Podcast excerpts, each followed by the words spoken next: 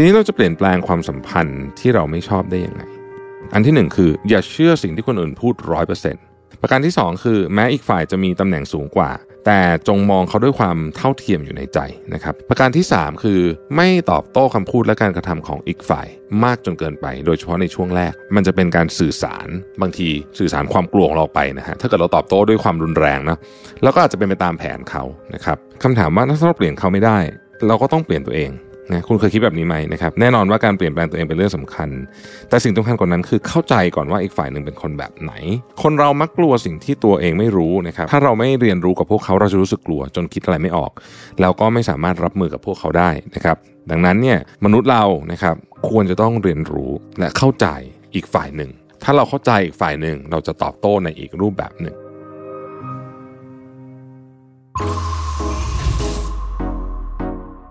Mission to the Moon. Continue with your mission. Mission to the Moon brought to you by Sunday Insurtech ประกันที่ผมเลือกใช้ Smart Insurance Bond Simple ประกันสุขภาพและประกันรถยนต์ยุคใหม่ ที่มาพร้อมกับเทคโนโลยี และการตัดสิ่งที่ไม่จำเป็นออก เคลมง่ายในราคาที่ใช่ แต่ยังให้ความคุ้มครองที่ดียิ่งขึ้น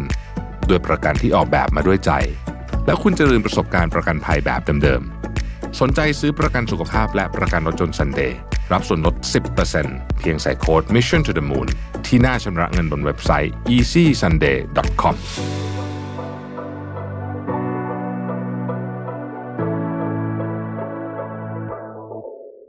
รียมพบกับงาน Mission to the Moon's Journey เส้นทางเรื่องราวผู้คนนะครับมาร่วมกันเป็นส่วนหนึ่งของการเฉลิมฉลอง EP ที่ 2,000 ของ Mission to the Moon และเป็นแรงบันดาลใจเพื่อก้าวต่อๆไปของพวกเราทุกคน พบกันได้ในวันเสาร์ที่ 27 มกราคม 2567 เวลาบ่ายโมงถึง 4 โมงณ Auditorium ชั้น 6 True Digital Park East ราคาบัตรเริ่มต้นใบละ 1,200 บาท ซื้อบัตรล่วงหน้าได้แล้ววันนี้ที่ Line Official Account at Mission to the Moon เพราะการส่งต่อแรงบันดาลใจคือเป้าหมายของ Mission to the Moon แล้วพบกันนะครับ Mission to the Moon's Journey เส้นทางเรื่องราวผู้คน Presented by True Digital Park ศูนย์กลางเทคและสตาร์ทอัพที่ใหญ่ที่สุดในอาเซียน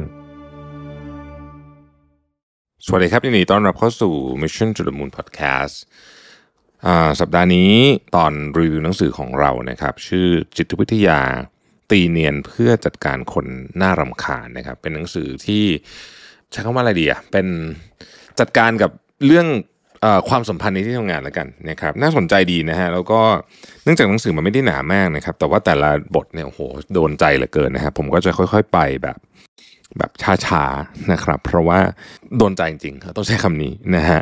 เขาเริ่มต้นอย่างนี้ครับเขาบอกว่าทำไมคนเยอะมากกำลังทุกข์ใจกับความสัมพันธ์ของคนในที่ทำงานคำตอบมี 2 เหตุผลคือ 1 เราไม่สามารถเปลี่ยนคนอื่นง่ายๆ 2. ความสัมพันธ์กับผู้อื่น เป็นสิ่งที่หลีกเลี่ยงไม่ได้ นะครับ นอกจากเราจะทำงานคนเดียว ซึ่งต่อให้ทำงานคนเดียวจริงๆเนี่ยมันก็ยังต้องปฏิสัมพันธ์กับคนอื่นบ้างนะครับ แต่อย่างไรก็ดีเนี่ยนะฮะ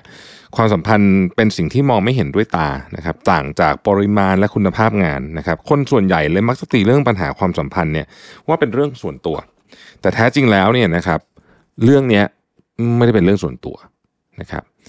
แล้วข้อแรกที่บอกว่า เอ้ย คนอื่นไม่ได้เปลี่ยนกันง่ายๆ ซึ่งอันนี้แน่นอนอยู่แล้วนะครับ เพราะว่า ไม่ต้องพูดถึงคนอื่นหรอกตัวเราเองยังเปลี่ยนยากเลยนะครับเราอยากเปลี่ยนบางอย่างในตัวเราถูกไหมเราจะอยากออกกำลังกายมากขึ้น อยากอะไรมากขึ้นเนี่ย แต่ว่ามันไม่ได้เปลี่ยนกันได้ง่าย เพราะฉะนั้นขนาดตัวเรายังเปลี่ยนยากเนี่ยนะฮะนับภาษาอะไรกับคนอื่นนะครับ อย่างที่บอกครับว่าความสัมพันธ์เนี่ยมันเป็นสิ่งที่หลีกเลี่ยงไม่ได้นะครับ คุณจะมีพนักงานหลักสิบหลักหมื่นนะฮะมันก็ต้องมีการปฏิสัมพันธ์กันนะครับ บางคนบอกว่าเฮ้ยถ้าเกิดเจอคนไม่ชอบ เราก็หลีกเลี่ยงย้ายแผนกได้ไหมอะไรเงี้ยนะครับ แต่ว่าในความเป็นจริงแล้วเนี่ยต่อให้ย้ายแผนกได้อะไรได้เนี่ยนะครับ มันก็อาจจะไปเจออีกนะครับ ทีนี้เขาเริ่มต้นว่าคนที่น่ารำคาญ 5 แบบในที่ทำงานเนี่ยเป็นยังไงบ้างนะครับ ผมอยากจะเน้นตรงนี้นิดหนึ่งว่าเเวลาเราพูดถึงอะไรแบบนี้เนี่ยนะครับ เราต้องคิดเสมอว่าเราเป็นคนน่ารำคาญด้วยหรือเปล่านะฮะเพราะว่า บางทีเนี่ยเราอาจจะไม่รู้ตัวนะครับหรือเราจะคิดว่าอุ้ยเราเป็นอ่อนมากๆนะครับคงไม่ได้น่ารำคาญหรอกมันจะต้องไปถามคนอื่นว่าเขาเป็นยังไง เราเป็นยังไงบ้างนะฮะอ่ออะห้าแบบมีอะไรบ้างนะครับ กลุ่มคนที่หนึ่งคือคนขี้นินทาชอบพูดจารับหลังนะฮะอันนี้ชัดเจนเนาะเป็นคนขี้นินทาพูดจารับหลังคนอื่นนะครับ พวกนี้เนี่ยนะครับจะเป็นลักษณะแบบรวมไปถึงอย่างนี้ด้วยนะบางทีอะคือในห้องประชุมเปิดโอกาสให้พูด อาจจะสมมติบอกเอ้ยมีใครมีความคิดเห็นไงเนี้ได้ไงบ้างนะครับ ไม่พูดแต่ไปพูดรับหลังว่าเฮ้ยไอเดียนี้ห่วยมากอะไรแบบเนี้ยนะไอแบบนี้ก็นับรวมอยู่ในนี้ด้วยเหมือนกันนะครับ อันที่สองคือคนชอบอวดเบ่งนะฮะเอ่ออันนี้ก็คือแบบว่าโอ้อวดตัวเองนะครับ แล้วก็กดดันคนอื่นด้วย กดดันอาจจะกดดันเราด้วยนะครับ อันที่สามคือคนชอบล่วงละเมิดนะครับ คนชอบล่วงละเมิดเนี่ยคือคนที่ทำร้ายจิตใจคนอื่นทำให้คนอื่นไม่สบายใจนะครับอาจจะเป็นการใช้คำพูดที่รุนแรงเกินความจำเป็น หรือการกระทำก็ได้นะครับ ข้อนี้เนี่ยจะเริ่มเป็นอะไรที่แบบ ใช้คำว่าอะไรดีอะมันจะเริ่มมีความมีมีมีข้อต้องพิจารณามากขึ้นนะครับ ยกตัวอย่างเช่น ถ้ามาย้อนกลับมาคิดดูดีๆนะตอนตอนที่ผมทำงานใหม่ๆเนี่ยสมัยนั้นเนี่ยหัวหน้างานจะจะดุมากนะครับ อย่างน้อยที่ผมทำมาดุมาก แล้วก็แบบโอ้โหใช้คำพูดอะไรที่แบบค่อนข้างรุนแรงมากที่เอาว่าสมัยนี้พูดไม่ได้แน่นอนเนี่ย แต่สมัยนั้นเราเราเราพอรับได้นะครับ มันก็อาจจะเป็นยุคสมัยประเทศด้วยมั้งอะผมว่าบางประเทศก็อาจจะมีวัฒนธรรมที่แบบอำนาจนิยมอ่านะฮะเยอะลักษณะของการไปละเมิดสิทธิคนอื่นเนี่ยมันก็จะมีใช่ไหม อะอันนี้ก็เป็นสิ่งที่ต้องถกเถียงกันแต่เราคุยกันแน่นอนในประเด็นนี้นะครับ ข้อต่อมาคือคนชอบบงการนะครับ คนประเภทนี้มักถูกมองว่าไม่ใช่ปัญหาร้ายแรงนะครับ เพราะว่าคำว่าบงการฟังดูไม่ค่อยรุนแรงเท่าไหร่ แต่ว่าจริงๆแล้วเนี่ยคำว่าบงการเนี่ยนะครับในความคิดเห็นของผู้เขียนเนี่ยมันใกล้เคียงคำว่าล่วงละเมิดนะครับ เป็นการใช้อำนาจระหว่างหัวหน้ากับลูกน้อง หรือคนที่มีตำแหน่งสูงกว่านะครับให้อีกฝ่ายหนึ่งทำอะไรที่แบบเกินจะรับไหวนะครับซึ่งเดี๋ยวเราจะมาขยายความกัน ข้อที่ 5 คือคนที่ปัดความรับผิดชอบ เอาอันนี้เนี่ยเห็นได้เยอะแล้วก็ค่อนข้างชัดเจนนะก็คือแบบก็ปัดความรับผิดชอบอะก็คือเฮ้ยงานนี้แบบไม่ไม่ได้เกี่ยวกับฉันทั้งนั้นที่จริงๆเราเกี่ยวนะครับ ทีนี้เนี่ยคำถามว่าถ้าเราต้องอยู่ร่วมกับคนน่ารำคาญเนี่ยต้องทํำยังไงนะครับ เรามักจะคิดว่าอยากเปลี่ยนแปลงคนน่ารำคาญหรืออยากแก้นิสัยที่ไม่ดีของเขา แต่ว่าความสัมพันธ์กับคนเหล่านี้เนี่ยนะครับ ถึงคุณจะบอกกับเจ้าตัวตรงๆว่าทำแบบนี้ไม่ได้นะฮะ ช่วยกรุณาเปลี่ยนหน่อยเนี่ยมันก็อาจจะยากหน่อยนะครับ ในความเป็นจริงจากประสบการณ์ผมเนี่ยนะฮะผมคิดว่าบางคนเปลี่ยนได้นะอันนี้นะครับ แต่เดี๋ยวแต่ลองไปคุยกันดูก็ได้คือบางอย่างอะมันเป็นของที่แบบ เป็นมาหลายสิบปีนะฮะบางบางอย่างมันก็เปลี่ยนได้ แต่บางอย่างมันก็เปลี่ยนได้นะครับ บางอย่างก็เปลี่ยนยากนะครับ ทีนี้ถ้าคำถามว่าถ้าเราเปลี่ยนเขาไม่ได้ เราก็ต้องเปลี่ยนตัวเอง นะคุณเคยคิดแบบนี้ไหมนะครับแน่นอนว่าการเปลี่ยนแปลงตัวเองเป็นเรื่องสำคัญ แต่สิ่งสำคัญกว่านั้นคือเข้าใจก่อนว่าอีกฝ่ายหนึ่งเป็นคนแบบไหน คนเรามักกลัวสิ่งที่ตัวเองไม่รู้นะครับ ไม่ใช่แค่คิดว่าจะระวังคนเหล่านั้นมาทำอะไรเราหรือว่าน่ารำคาญเพียงอย่างเดียว แต่ว่าถ้าเราไม่เรียนรู้กับพวกเขาเราจะรู้สึกกลัว จนคิดอะไรไม่ออก แล้วก็ไม่สามารถรับมือกับพวกเขาได้นะครับ ดังนั้นเนี่ยมนุษย์เรานะครับควรจะต้องเรียนรู้และเข้าใจอีกฝ่ายหนึ่ง ถ้าเราเข้าใจอีกฝ่ายหนึ่งเราจะตอบโต้ในอีกรูปแบบหนึ่ง นะครับ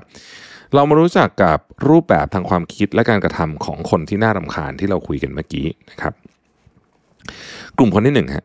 คนขี้นินทาชอบพูดจาลับหลังนะครับ ลักษณะเฉพาะของคนเหล่านี้คือ ใส่ใจ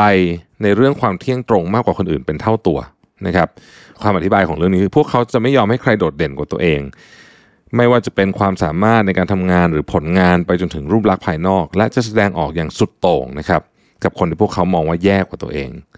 พวกเขาคิดว่าเป็นเรื่องธรรมดาที่จะไม่ยอมให้ใครมาขัดแข้งขัดขา และทุกคนก็คงทำแบบตัวเองเหมือนกันประมาณนี้นะครับ ด้วยเหตุนี้พวกเขาจึงคิดว่าคนนั้นเนี่ยขี้โกงนี่นะทำไมคนนั้นถึงได้รับการประเมินดีอยู่คนเดียวนะครับ หรือฉันเหนื่อยขนาดนี้แล้วนะ ทุกคนก็ต้องคิดเหมือนฉันสิพวกเขาจึงพยายามดึงคนที่ตัวเองสู้ไม่ได้ให้ตกลงมาต่ำลงอยู่ในระดับเดียว พวกเขาโดยพูดจารับหลังว่าเฮ้ยคนนั้นกำลังทำเรื่องไม่ดีแบบนั้นอยู่นะเธอนะครับ สิ่งหนึ่งที่ต้องระวังคือพวกเขา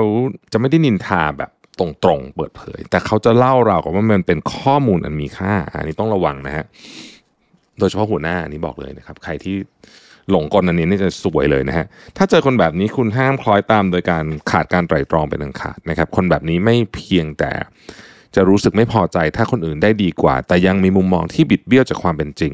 เพราะต้องการเป็นที่ยอมรับจากทุกคนด้วยนะครับ สำหรับผมคนกลุ่มนี้เนี่ยค่อนข้างอันตรายมากนะฮะคนที่สองกลุ่มคนชอบอวดแบ่งนะครับอันนี้ก็เป็นกลุ่มคนที่แสดงออกคือเรียกร้องความสนใจว่าเฮ้ยฉันนี่เก่งสุดๆไปเลยนะ หรือว่าฉันเป็นคนพิเศษนะนะครับ เช่นถ้าในที่ทำงานมีคนประเภทนี้ สมมติว่าเขาจบมหาลัยดังๆนะครับก็จะพบว่าถ้าเกิดว่าเขาถูกสกิดปม เช่น มีประวัติการศึกษา จากอีกคนหนึ่งที่เป็นลูกน้องแล้วดีกว่าเนี่ยเขาก็กังวลจะถูกแซงหน้านะครับก็จะดูถูกอีกฝ่ายหนึ่งแสดงท่าทางเยอะหยิ่งโชว์พาวว่างั้นเถอะนะครับก็เป็นพฤติกรรมอดแบ่ง ถ้าถามว่าทำไมถึงทำแบบนี้นะครับคำตอบคือเพราะพวกเขาหลงตัวเองเป็นทุนเดิมอยู่แล้ว คนพวกนี้มักประเมินค่าตัวเองสูงเกินไป และมองเห็นความสามารถของตัวเองสูงเกินจริงนะครับ ในทางกลับกันคนประเภทนี้มักมองข้ามคุณค่าบางอย่างในตัวเองด้วยนะนะครับ นอกจากจะได้รับคำชมจากผู้อื่นนะครับ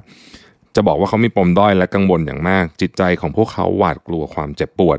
จึงต้องทำตัว ให้คนรอบข้างยอมรับความดีเลิศดีงามของตัวเอง จนเกินเบอร์ไปนั่นเอง คนที่ 3 คือคนชอบล่วงละเมิดนะครับ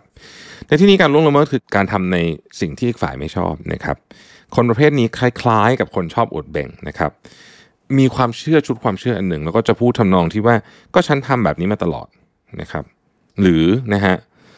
ฉันไม่ได้ตั้งใจจะพูดให้ร้ายจิตใจใครซะหน่อยอะไรแบบนี้นะครับ ในยุคนี้เนี่ยหนังสือเขาเขียนนะบอกว่าคนในสมัยนี้พูดถึงความรุนแรงในเชิงของในบรรยากาศในการทำงานเนี่ยลดลงมาแล้วนะครับ แต่ว่าหลายคนเนี่ยก็ยังคิดแบบนี้อยู่เช่น ก็เพราะเป็นแบบนี้ไงคนสมัยนี้ถึงเป็นจุดๆๆนะครับ หรือว่าฉันเป็นคนตรงๆอะคำนี้เคยเคยได้ยินบ่อยนะคือคำว่าคนตรงๆเนี่ยนะครับ กับพูดจา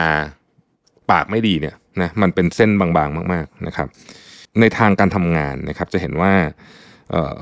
คนเหล่านี้เนี่ยนะครับ มักพ่วงความไม่รับผิดชอบต่อคำพูดของตัวเองไปด้วยนะฮะ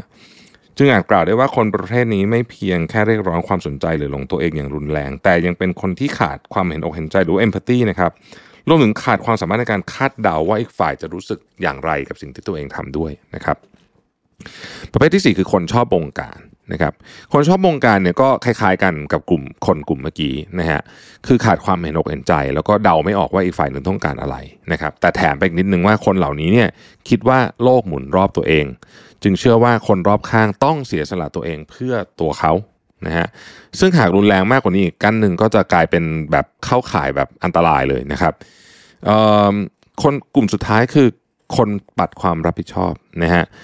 คนกลุ่มนี้เห็นได้เยอะพอๆกับคนกลุ่มแรกคือคนชอบนินทาเนาะแบ่งเป็นสองสองประเภท กลุ่มที่หนึ่งคือคนที่กลัวว่าตัวเองจะถูกโกรธ หรือกลัวถูกทำร้ายจิตใจอย่างสุดโต่งนะครับ พวกเขามักพูดโกหก หรือว่าผักภาระให้คนอื่น โดยไม่รู้ตัวเพื่อปกป้องตัวเอง ตัวอย่างเช่น หัวหน้าที่ได้รับการเลื่อนขั้นด้วยระบบอาวุโส ทั้งที่ตัวเองยังขาดความมั่นใจ เขาจึงไม่อยากถูกผู้บริหารที่ตำแหน่งสูงกว่าโกรธ ก็เลยปัดความรับผิดชอบให้ลูกน้องแทน กรณีนี้พบได้บ่อย แบบที่ 2 คือเป็นคนที่มีอัตราสูงนะครับแล้วก็ประสบความสำเร็จแค่เพียงเล็กน้อยแต่มาคิดไปเองว่าฉันไม่มีทางทำพลาดหรอกคนประเภทนี้ จะมีพื้นฐานความคิดแบบผักภาระนะครับ คือถ้าเกิดอะไรขึ้นเนี่ยเฮ้ยมันต้องเป็นความผิดคนอื่นแน่ๆนะครับเพราะตัวฉันไม่มีทางผิดพลาดหรอกนะครับ เนื่องจากพวกเขาคิดว่าความสำเร็จต้องมาจากฉัน แต่ความล้มเหลวต้องมาจากคนอื่น จึงผลักภาระความรับผิดชอบให้กับคนรอบข้างแทนนะครับ สิ่งที่น่าสนใจก็คือว่า คนน่ารำคาญเนี่ยจะเลือกเป้าหมายไว้ล่วงหน้าอ่านะครับ ไม่ว่าจะรู้ตัวหรือไม่เนี่ย แต่พวกเขาก็เป็นกลุ่มคนที่ไม่สนใจว่าตัวเองจะทำให้คนอื่นเจ็บปวด และต้องเสียสละเพื่อพวกเขาหรือเปล่า น่าเสียดายที่คนรอบข้างไม่สามารถทำอะไรเพื่อเปลี่ยนแปลงนิสัยของพวกเขาได้นะครับ สิ่งสำคัญที่สุดในการรับมือกับคนเหล่านี้คือการเปลี่ยนแปลงคำพูดและการกระทำของคุณเอง เพื่อไม่ให้คุณตกเป็นเป้าหมายของพวกเขา รู้ไหมว่าจริง ๆ แล้วเนี่ยเป้าหมายของคนน่ารำคาญเหล่านี้ไม่ใช่ว่าจะเป็นใครก็ได้ เพราะพวกเขาจะเลือกคนที่ใช้งานได้สะดวก หรือเป็นคนที่ไม่มีปากไม่มีเสียง รวมทั้งเป็นคนที่ไม่ก่อให้เกิดปัญหาภายหลัง ทีนี้เราก็จะมาเจาะลึกนะครับว่าไอ้คำว่าเลือกเป้าหมายเนี่ยมันแปลว่าอะไรนะครับ สิ่งสำคัญอันหนึ่งนะครับคือการเจอกันตอนแรก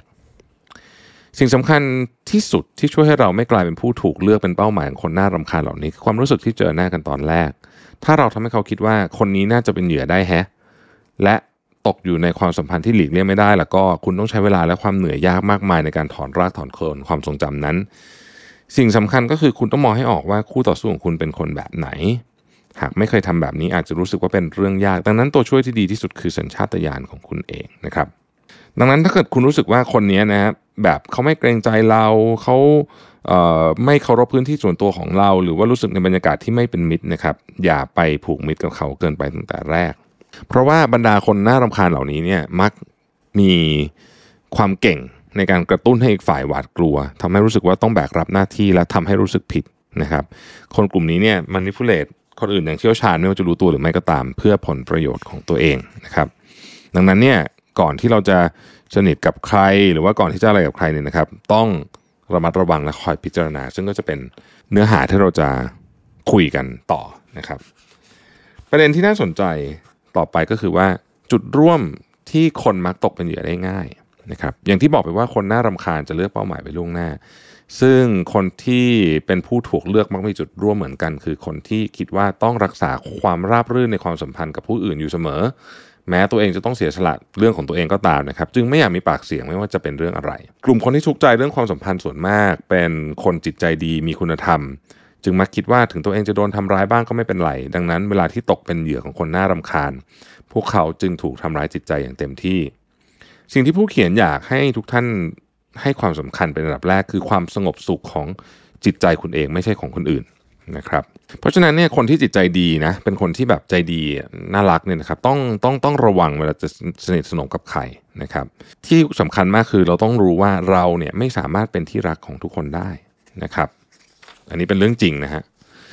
แล้วก็อีกเรื่องหนึ่งก็คือว่าไม่ต้องคิดตลอดว่าเป็นความผิดของฉันหรือเปล่า ก็จะมีคนประเภทนี้ที่รู้สึกแบบเฮ้ยเรื่องนี้เป็นความผิดของฉันหรือเปล่าอยู่ตลอดเวลานะครับ จุดร่วมอันหนึ่งของคนที่มักเป็นผู้เสียสละคือชอบโทษตัวเองนะฮะ บางทีเนี่ยนะครับอีกฝ่ายเป็นคนผิดแท้ๆนะฮะแต่เมื่อถูกกดดันด้วยท่าทีขึงขังว่าเราเป็นคนผิด แล้วเราเผลอคิดตามไป เราก็เลยแบบเฮ้ยเออฉันอาจจะมีส่วนผิดเหมือนกันนะครับคนอื่นอาจทำได้ดีกว่าฉันใช่ไหมเราก็เริ่มถูกใจนะครับเมื่อปรึกษาเรื่องนี้กับเพื่อนร่วมงานเขาก็อาจจะช่วยปกป้องเราว่าคนนั้นเขาก็เป็นอย่างนั้นแหละอย่าไปใส่ใจเลย แต่ในทางกลับกันก็อาจจะมีบางครั้งที่เราเจอคนที่ปกป้องฝ่ายนั้นแทนด้วยนะครับ อย่างที่บอกว่าคนน่ารำคาญเหล่านี้จะเลือกเป้าหมายไว้ล่วงหน้านะครับ ดังนั้นเนี่ย ใช้คำว่าอะไรเดียวต้องพิจารณานะครับ ว่าถ้าเกิดว่าคุณถูกเลือกเป็นเป้าหมายเนี่ยนะครับคุณก็จะถูกควบคุมอย่างชันฉลาด ต่อให้คุณไม่ผิด คุณก็จะรู้สึกผิดจนได้นะครับ จนค่อยๆกลายเป็นคนที่ปฏิเสธความต้องการของตัวเอง ผู้เขียนยังถามอีกนิดนึงว่าคนเอเชียส่วนใหญ่เนี่ยมักจะโทษตัวเองมากกว่าโทษคนอื่นนะครับมีคนแบบนี้อยู่เยอะแล้วกัน แล้วก็คิดว่าทุกอย่างเป็นต้นเหตุเกิดจากฉันประมาณนี้นะครับ ดังนั้นเนี่ย บางทีถ้าเกิดว่าเรารู้ว่ามันไม่ใช่ความผิดของเราจริงๆ เราก็ต้องยืนยันว่าเฮ้ยอันนี้มันไม่ใช่เรื่องของเรานะครับ ทีนี้เราจะเปลี่ยนแปลงความสัมพันธ์ที่เราไม่ชอบได้ยังไง มีอยู่ 3 เรื่องด้วยกัน อันที่ 1 คือ อย่าเชื่อสิ่งที่คนอื่นพูดร้อยเปอร์เซ็นต์นะครับ อันเนี้ยเป็นสิ่งที่ต้องเริ่มก่อนเลยนะครับ สงสัยทุกเรื่องนะครับ เวลามีคนมาบอกว่าคนนั้นเป็นแบบนั้นแบบนี้อะไรเงี้ยนะฮะเราตั้งข้อสงสัยไว้นิดนึงก่อนนะครับ ว่าเอ๊ะมันเป็นอย่างนั้นจริงหรือเปล่า นะฮะประการที่ 2 คือแม้อีกฝ่ายจะมีตำแหน่งสูงกว่า แต่จงมองเขาด้วยความเท่าเทียมอยู่ในใจนะครับคุณต้องถามคำถามว่าเขาทำแบบนั้นได้เหรอนะครับ แล้วเอ๊ะมันเป็นสิ่งที่ถูกต้องไหมนะครับ ประการที่ 3 คือ ไม่ตอบโต้คำพูดและการกระทำของอีกฝ่ายมากจนเกินไป โดยเฉพาะในช่วงแรกนะครับ ยิ่งเรา ตอบโต้มากเท่าไหร่เนี่ยนะครับมันจะเป็นการสื่อสารบางทีสื่อสารความกลัวของเราไปนะฮะถ้าเกิดเราตอบโต้ด้วยความรุนแรงนะแล้วก็อาจจะเป็นไปตามแผนเขานะครับ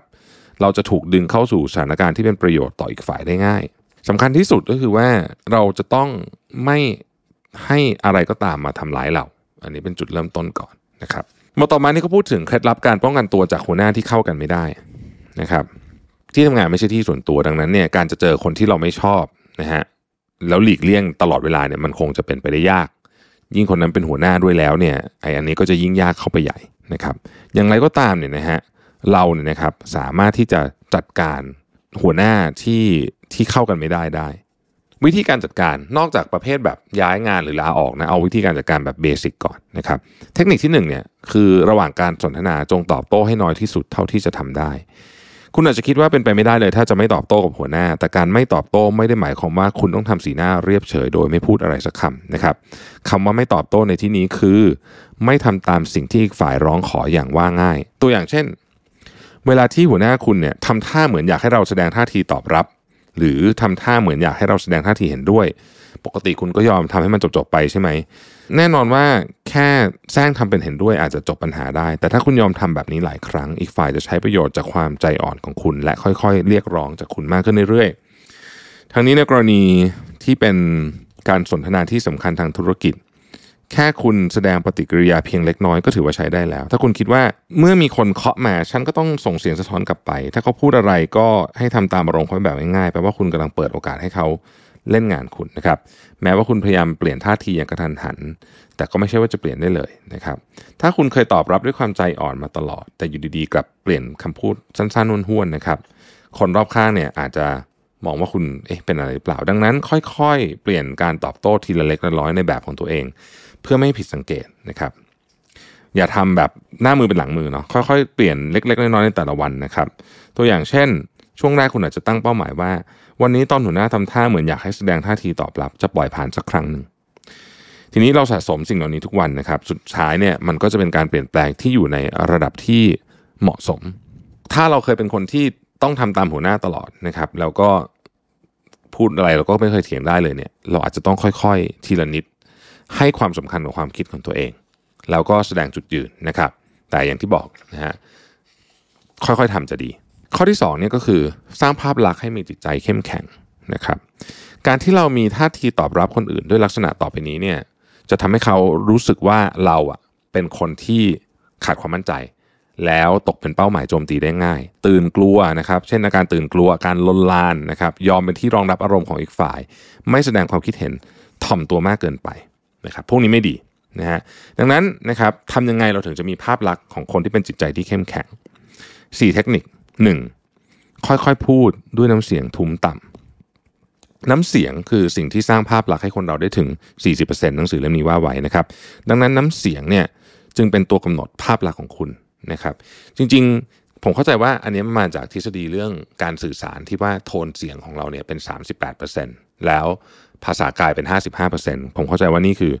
เอ่อทฤษฎีอันเดียวกันนะครับ โทนเสียงหรือน้ำเสียงเนี่ยนะครับมันกำหนดภาพลักษณ์ยังไง ยกตัวอย่าง ถ้าคุณเป็นคนที่ใช้เสียงสูงนะครับภาพลักษณ์ก็จะสดใสอ่อนวัยแต่ในขณะเดียวกัน มันก็จะแปลได้ว่าเอ๊ะคุณพึ่งพาไม่ได้หรือเปล่านะครับหากคุณเป็นคนพูดเร็ว ก็อาจจะทำให้คนรู้สึกว่าคุณเป็นคนไม่สุขุม ในทางกลับกันการค่อยๆ พูดช้าๆด้วยน้ำเสียงทุ้มต่ำไม่เพียงแต่ให้ภาพลักษณ์ที่ดูสุขุมใจเย็น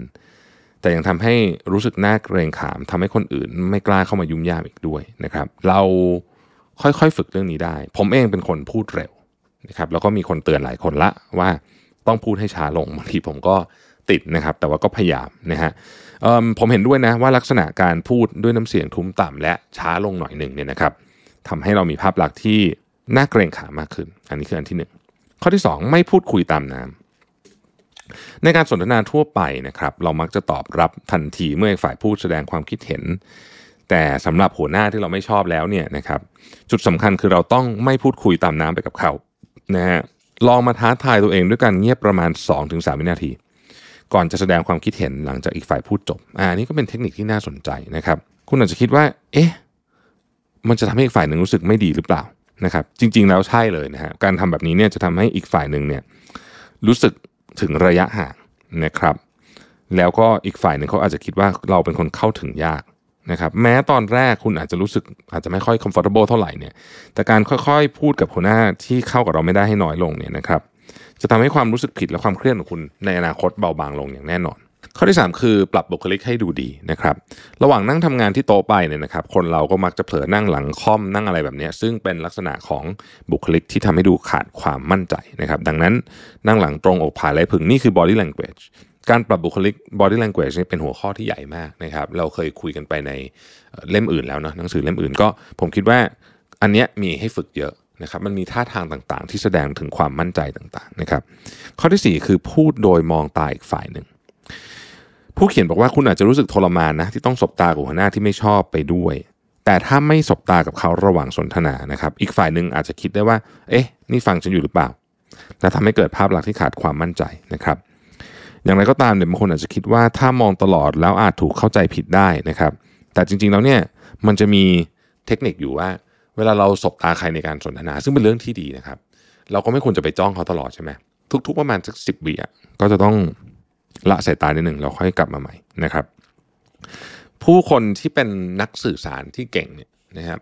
ใช้เวลามากเลยนะ ในการฝึกการสบตากับคู่สนทนาอันนี้ผมบอกเลยว่า ผมเคยไปฟังพวกที่เขาเป็นนักสื่อสารเก่งๆเขาบอกว่าเรื่องนี้เป็นเรื่องที่เเวลาสื่อสารกันในระยะใกล้เนี่ยนะคือนั่งคุยกันอยู่บนโต๊ะเดียวกันอย่างเงี้ยเรื่องนี้เป็นเรื่องที่สำคัญมากนะครับข้อที่3นะครับอย่าเป็นคนที่ทำอะไรก็โดนปิดปากเงียบอ่านะครับ ลองตั้งคำถามว่าเอ๊ะรอบๆ ตัวเราที่ทำงานเนี่ยมีไหมคนประเภทที่ไม่ว่าจะถูกทำอะไรก็เก็บเงียบไม่เอะอะโวยวายนะครับ คนประเภทนี้นะครับ หัวหน้าที่ชอบเอารัดเอาเปรียบเนี่ยเล็งกลุ่มคนกลุ่มนี้อยู่เลยนะครับ ดังนั้นลองพยายามที่จะพูดอะไรบ้างระหว่างการประชุมนะครับ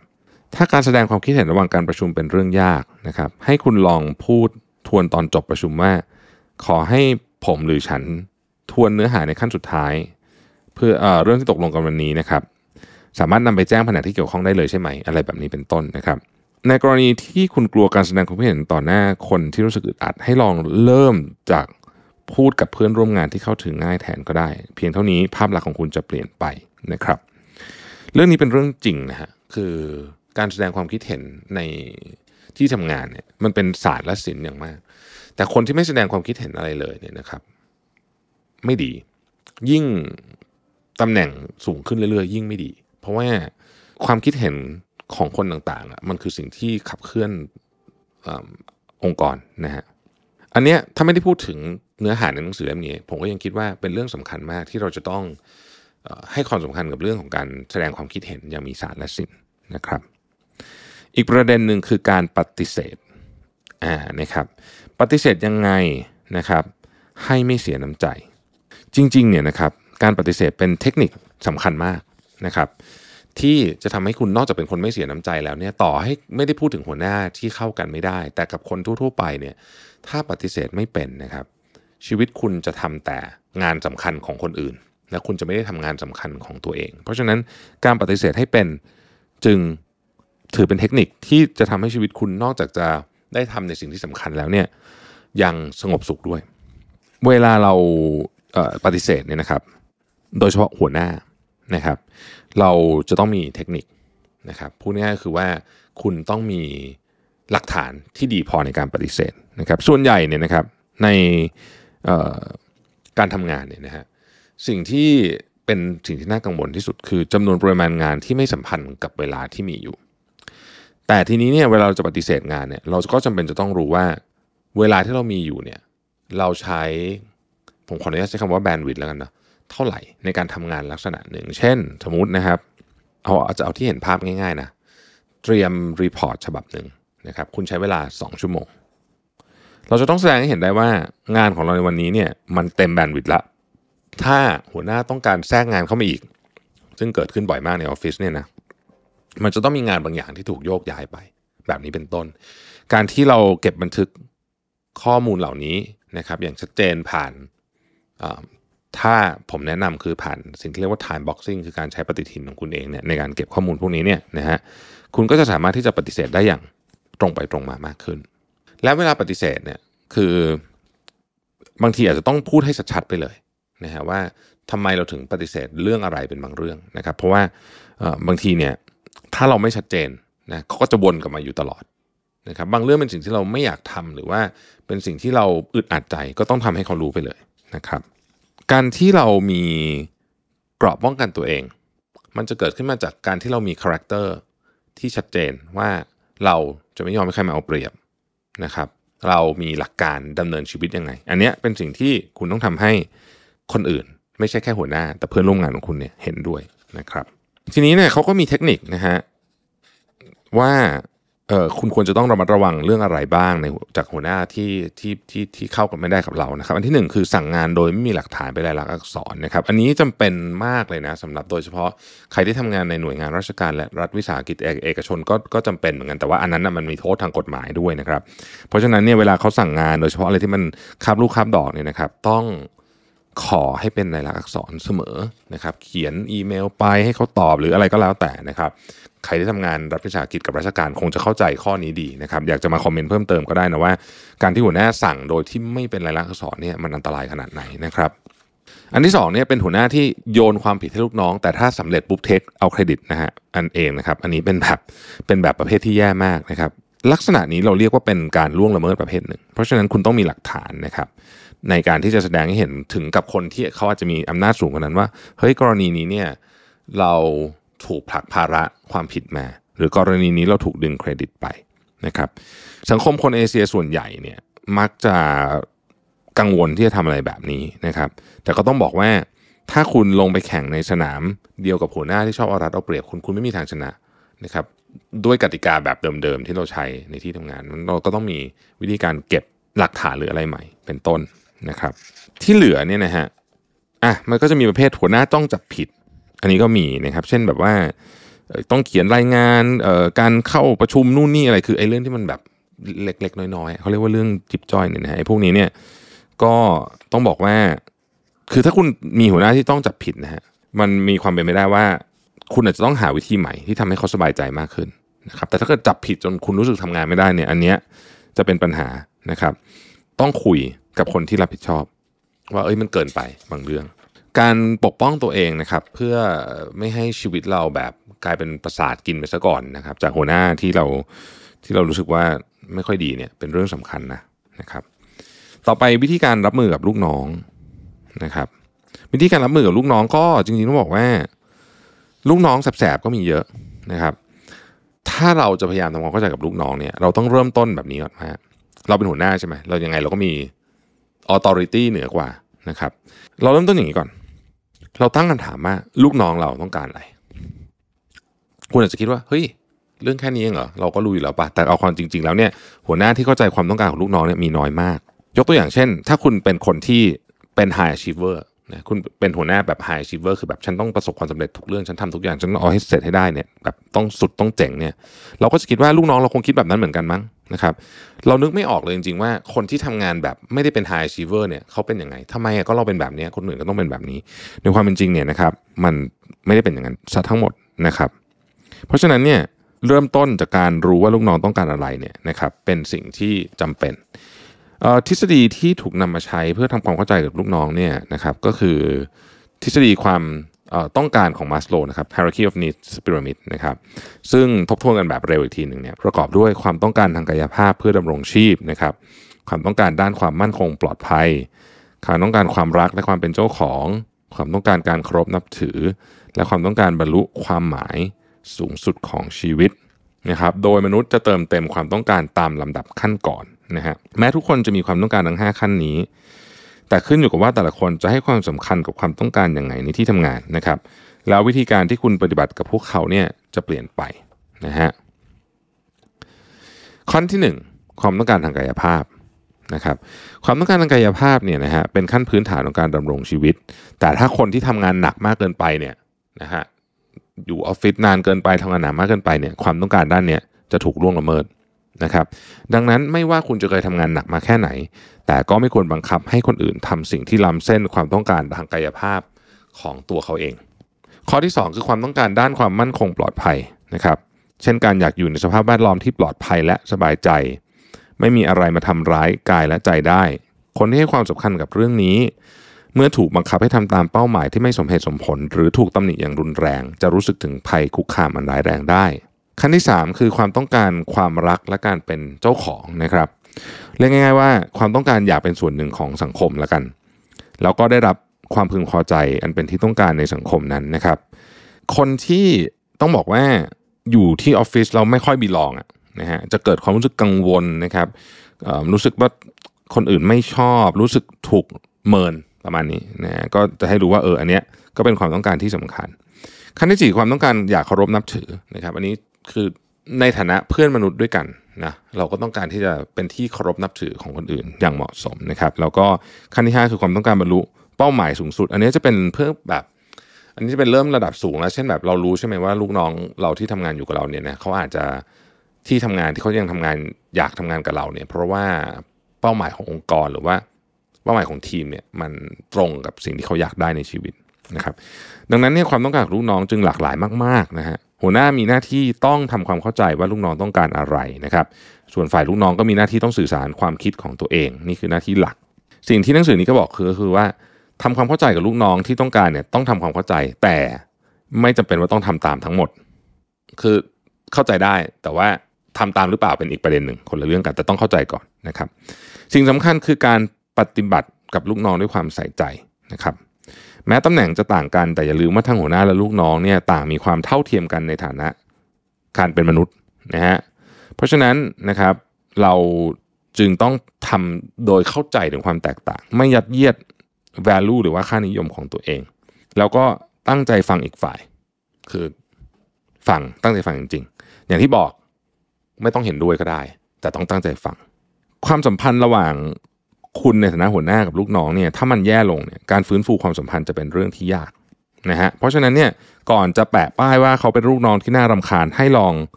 พิจารณาดีๆก่อนว่าจริง ๆ แล้วเขาต้องการอะไรนะครับ เทคนิคการถามลูกน้องให้พูดความในใจออกมานะฮะในความสัมพันธ์ระหว่างหัวหน้ากับลูกน้อง โดยเฉพาะในความสัมพันธ์ของโลกตะวันออก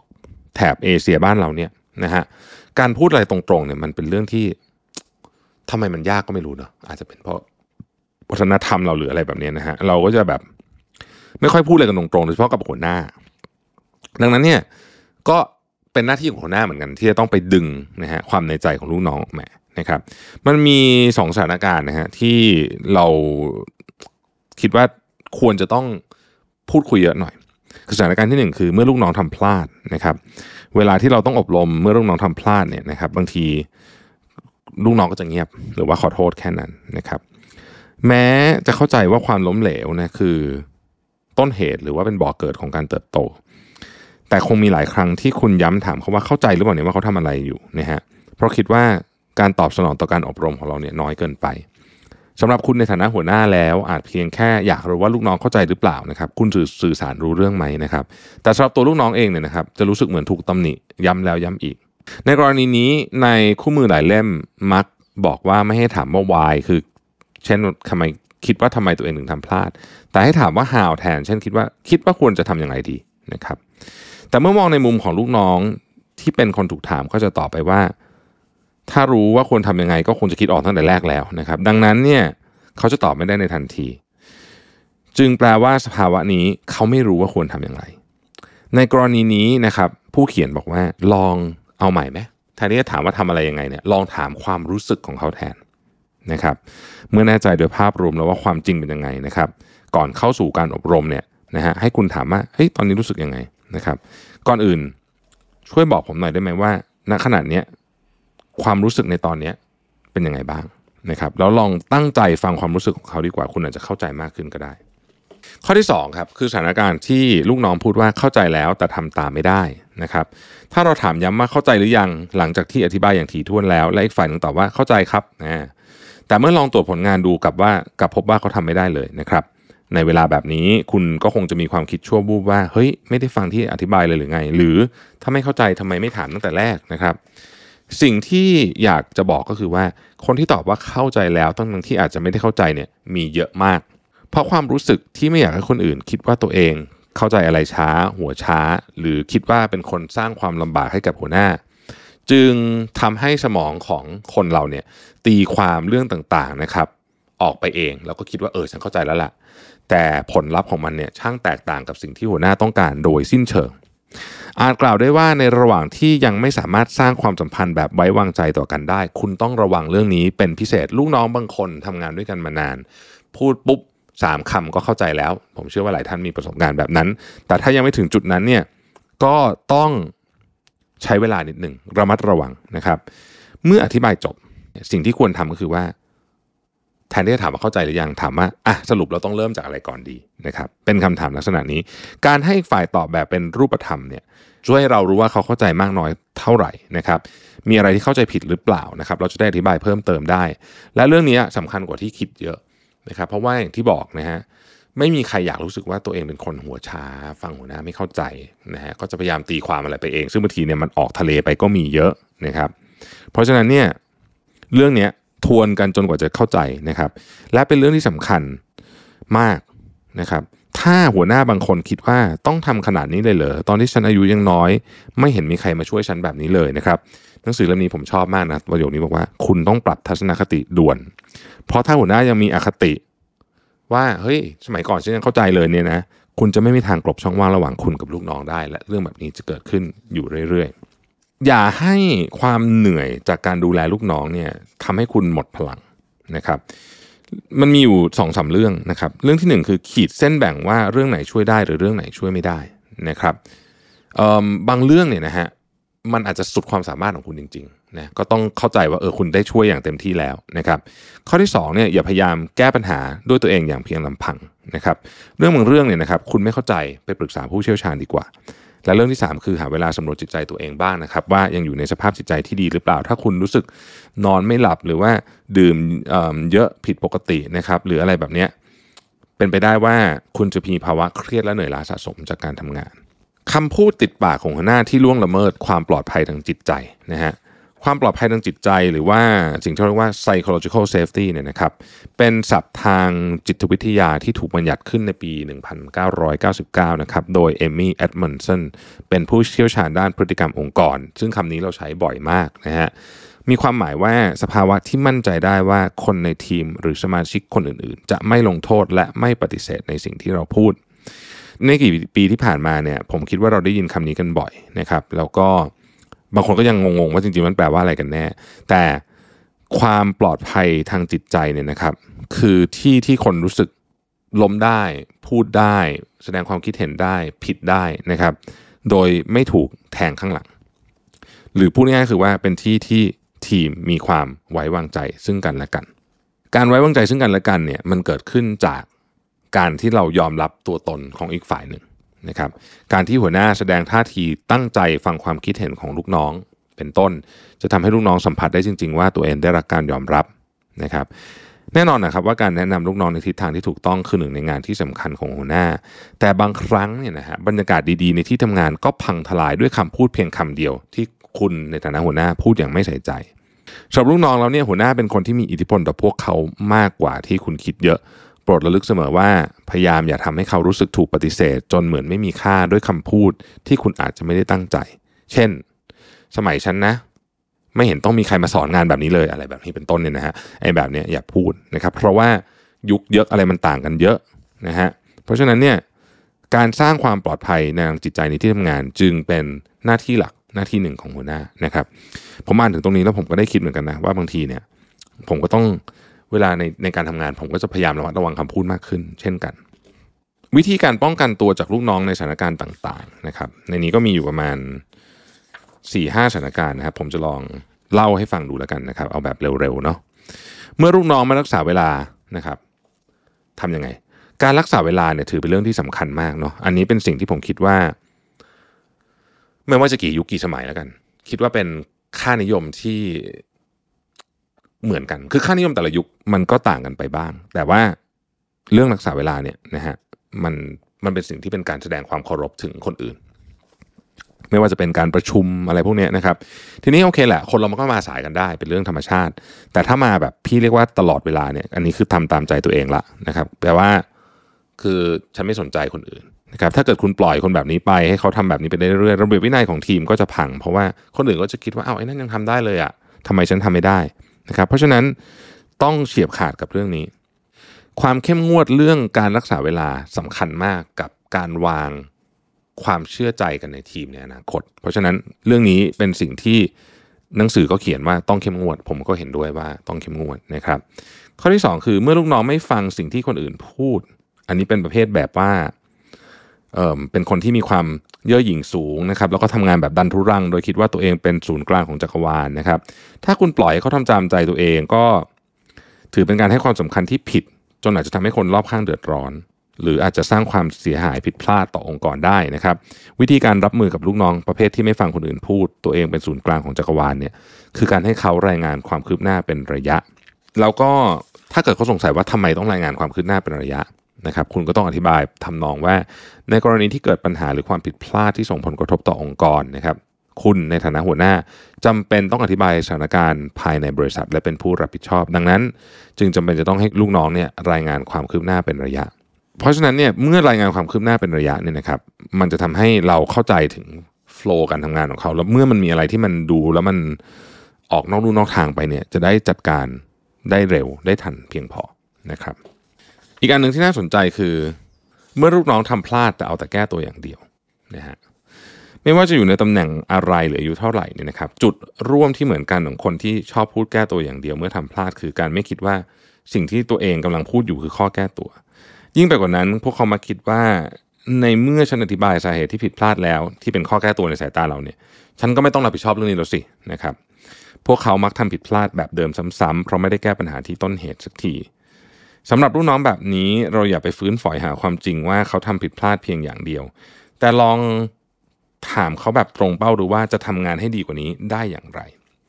สมมุติว่าลูกน้องตอบว่า ผมทำให้สำเร็จไม่ได้เพราะมันไม่มีงบประมาณ คุณก็ลองให้เขาคิดอย่างเป็นรูปธรรมว่าอ้าวถ้างั้นคุณคิดว่าต้องมีงบประมาณเท่าไหร่ แล้วต้องทำอย่างไรถึงจะสำเร็จนะครับแถมนิดนึงว่าต้องพูดแบบใจเย็นๆถ้าเรานึกถึงภาพการแจกคำใบ้ เพื่อให้ลูกน้องคิดคำตอบออกมาด้วยตนเองนั้น ก็จะทำให้เป็นการแก้ปัญหาที่ต้นเหตุมากขึ้นนะฮะอย่างนี้เป็นต้นนะครับ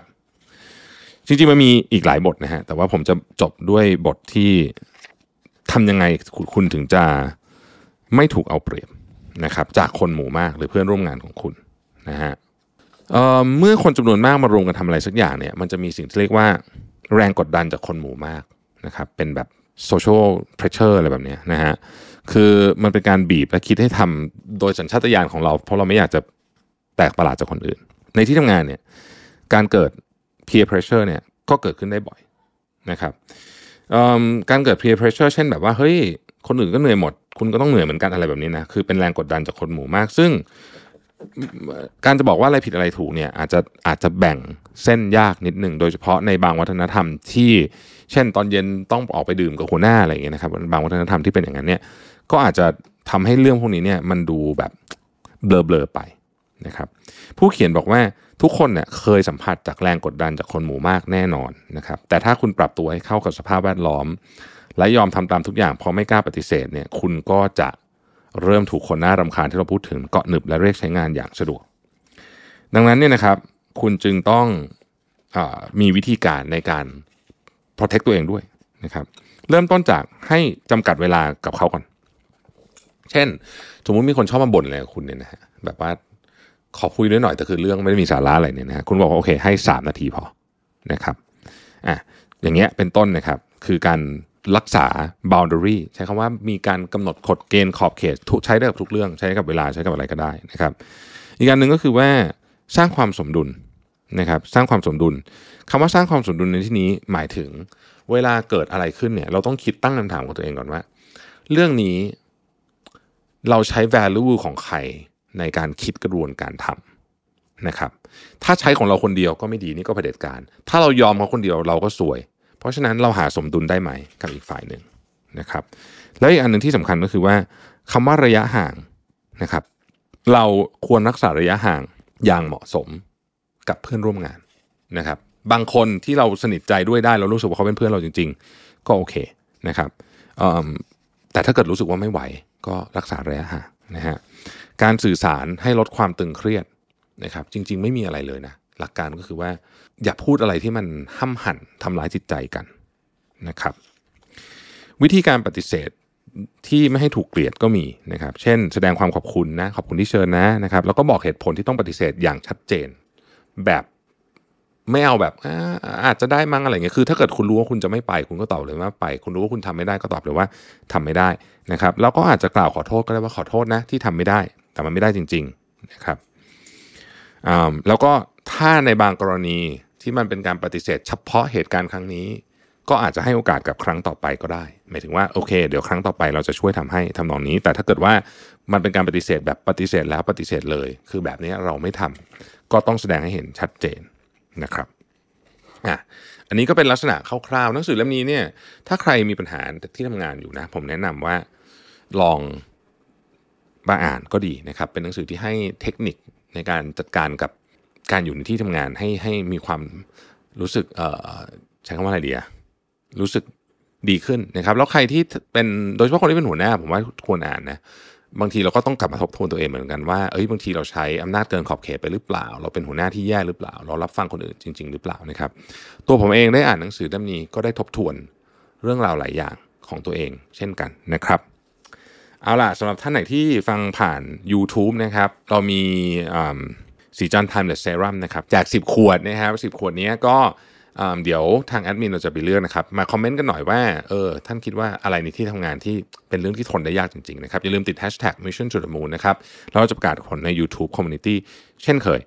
สำหรับนี้ขอบคุณทุกท่านที่ติดตามการรีวิวหนังสือของเราในวันนี้นะครับ แล้วเดี๋ยวเราพบกันใหม่พรุ่งนี้ สวัสดีครับ สมัครสมาชิก Mission Club YouTube Membership นะครับ ราคาเริ่มต้นเพียง 50 บาท มีสิทธิพิเศษมากมาย เฉพาะสมาชิกเท่านั้น กดสมัครอ่านรายละเอียดได้ใต้คลิปเลยนะครับ ขอบคุณครับ Mission to the Moon. Continue with your mission. Mission to the Moon Presented by Sunday Insurtech ประกันที่ผมเลือกใช้ Smart Insurance Bond Simple ประกันสุขภาพ และประกันรถยนต์ยุคใหม่ ที่มาพร้อมกับเทคโนโลยี และการตัดสิ่งที่ไม่จำเป็นออก เคลมง่ายในราคาที่ใช่ แต่ยังให้ความคุ้มครองที่ดียิ่งขึ้น ด้วยประกันที่ออกแบบมาด้วยใจ แล้วคุณจะลืมประสบการณ์ประกันภัยแบบเดิมๆสนใจซื้อประกันสุขภาพและประกันรถยนต์ Sunday รับส่วนลด 10%เพียงใส่โค้ด Mission to the Moon ที่หน้าชำระเงินบนเว็บไซต์ easysunday.com